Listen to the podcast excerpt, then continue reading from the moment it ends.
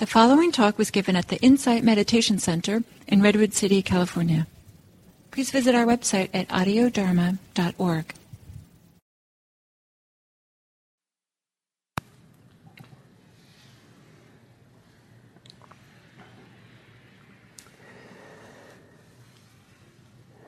So hello and welcome to this third talk on wise thinking.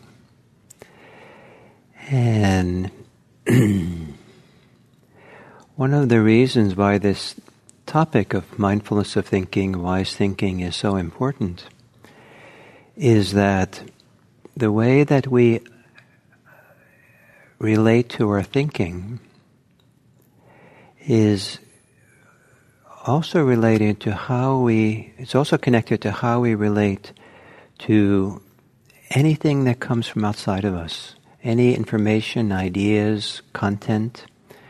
And specifically what's been on my mind lately is the way that we relate to media, the way we relate to our screens.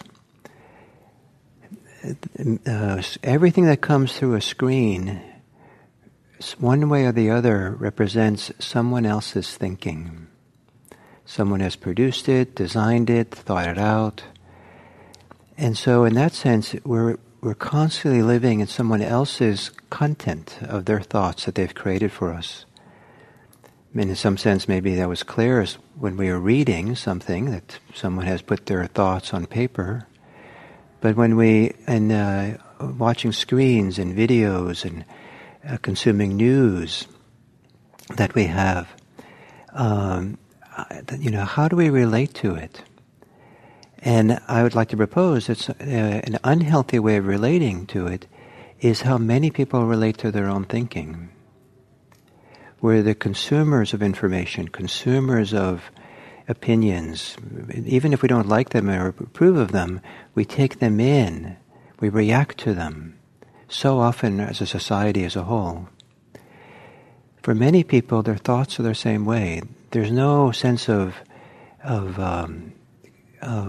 distance from their thoughts, or sense of questioning their thoughts, or mindfulness of thinking, what's really going on there?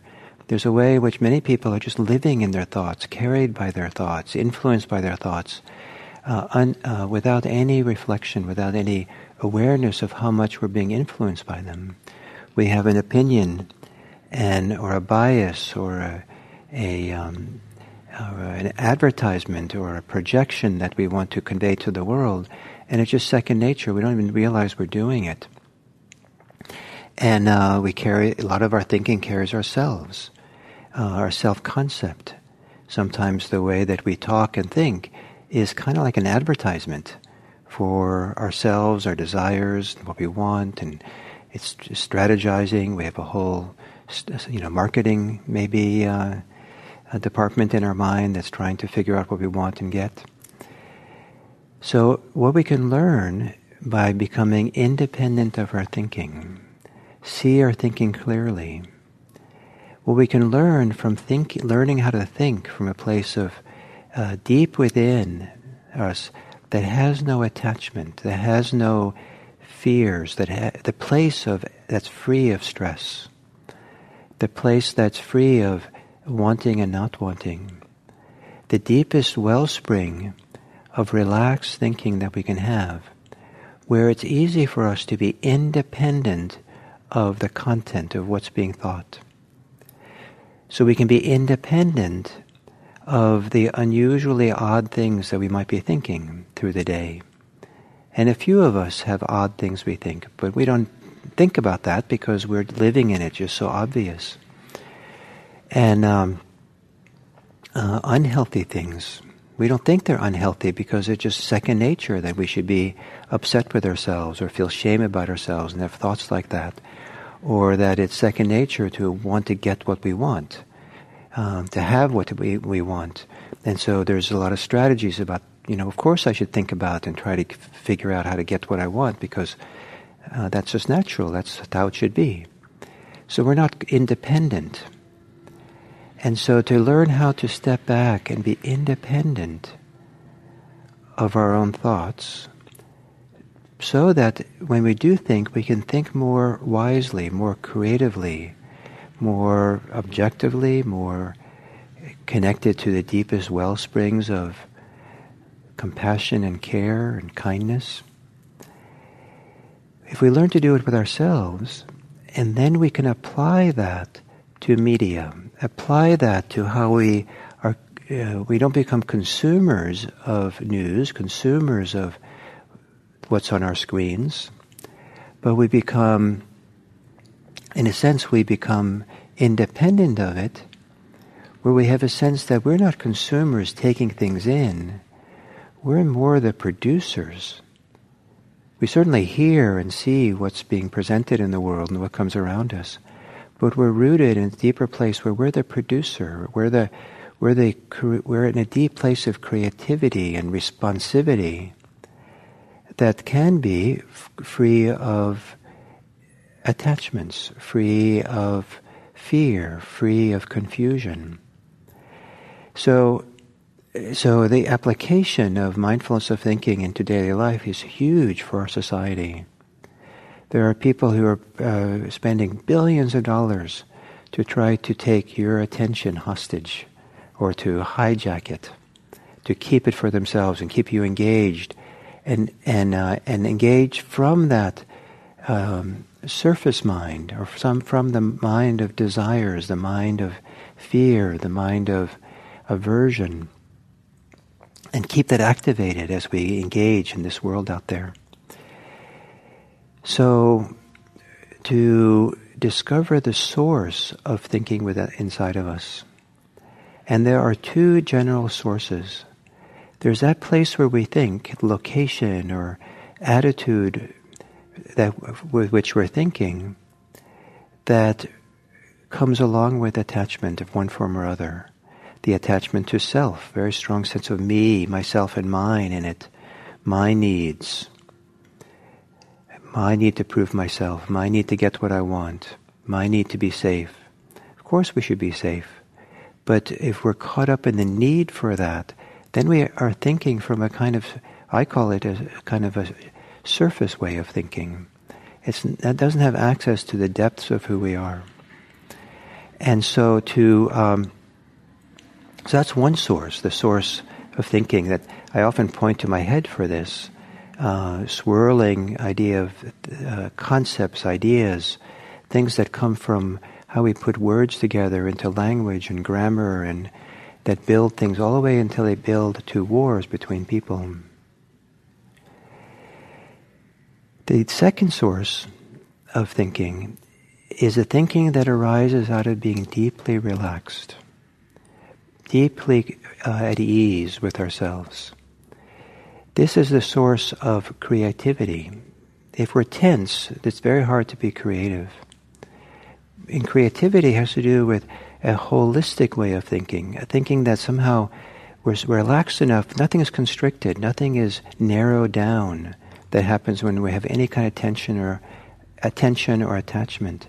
Thinking that occurs when we're deeply relaxed and open, so that our senses are open and available or sensing to all the different capacities that we are. Open to a broad range in a relaxed, subtle way. And I associate that with the belly.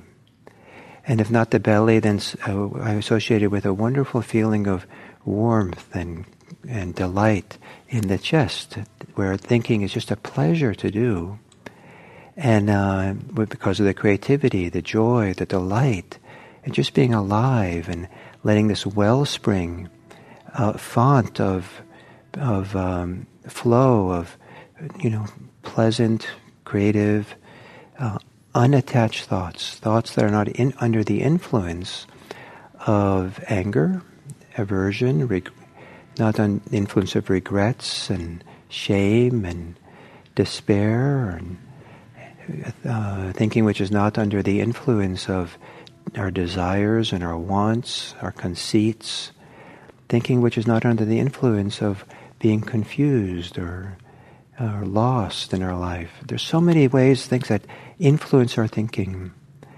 As we learn to be mindful of thinking, in a sense, to step back and say, oh, that's, I'm thinking now. Clearly, consciously, with an act of awareness, where we find ourselves independent of our thinking, where the knowing that we're thinking, maybe it's a kind of a thought, but it can be a thought that comes from that deep source. Oh, boy, am I thinking a lot now. The control tower is going wild.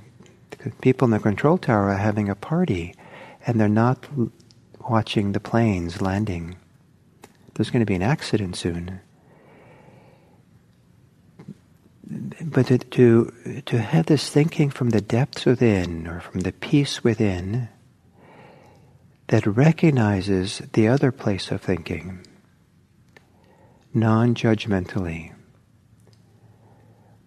But non-judgmental does not mean without evaluation, without assessment, without understanding, oh, that is not a useful place to be thinking.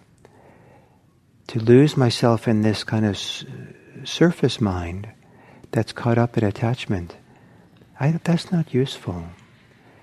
To be able to see that and evaluate that as wisdom, the wise thinking.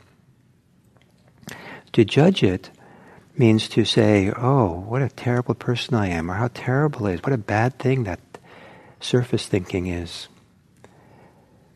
Chances are that kind of thinking, where we're putting a value like that on it, that's just more of the surface thinking. The thinking from the depths can understand, but it has no criticism and no attachment to anything that it sees. It's phenomenal to switch operating systems from the surface mind that's one way or the other is being driven by something that we're attached to the deep mind, the deep thinking, which is free of any kind of attachment, or much freer from attachment. So I hope that this contrast of this idea of finding the location, the source from which you're thinking, gives you access to a deeper understanding of your thinking and how to be mindful of it and how to kind of step away and be independent of it. And this idea of then relaxing into the depth of your body and really being at ease, so that the creative thinking, the depth, thinking from the depths, which is so holistic, can animate your life and help you with this task of becoming independent of your thoughts. And that's only a step away of learning how to be independent of the news that you're reading, the opinions that you're hearing, so you can be wise about what you're hearing, what you're reading, what you're seeing. So thank you very much, and we'll continue tomorrow.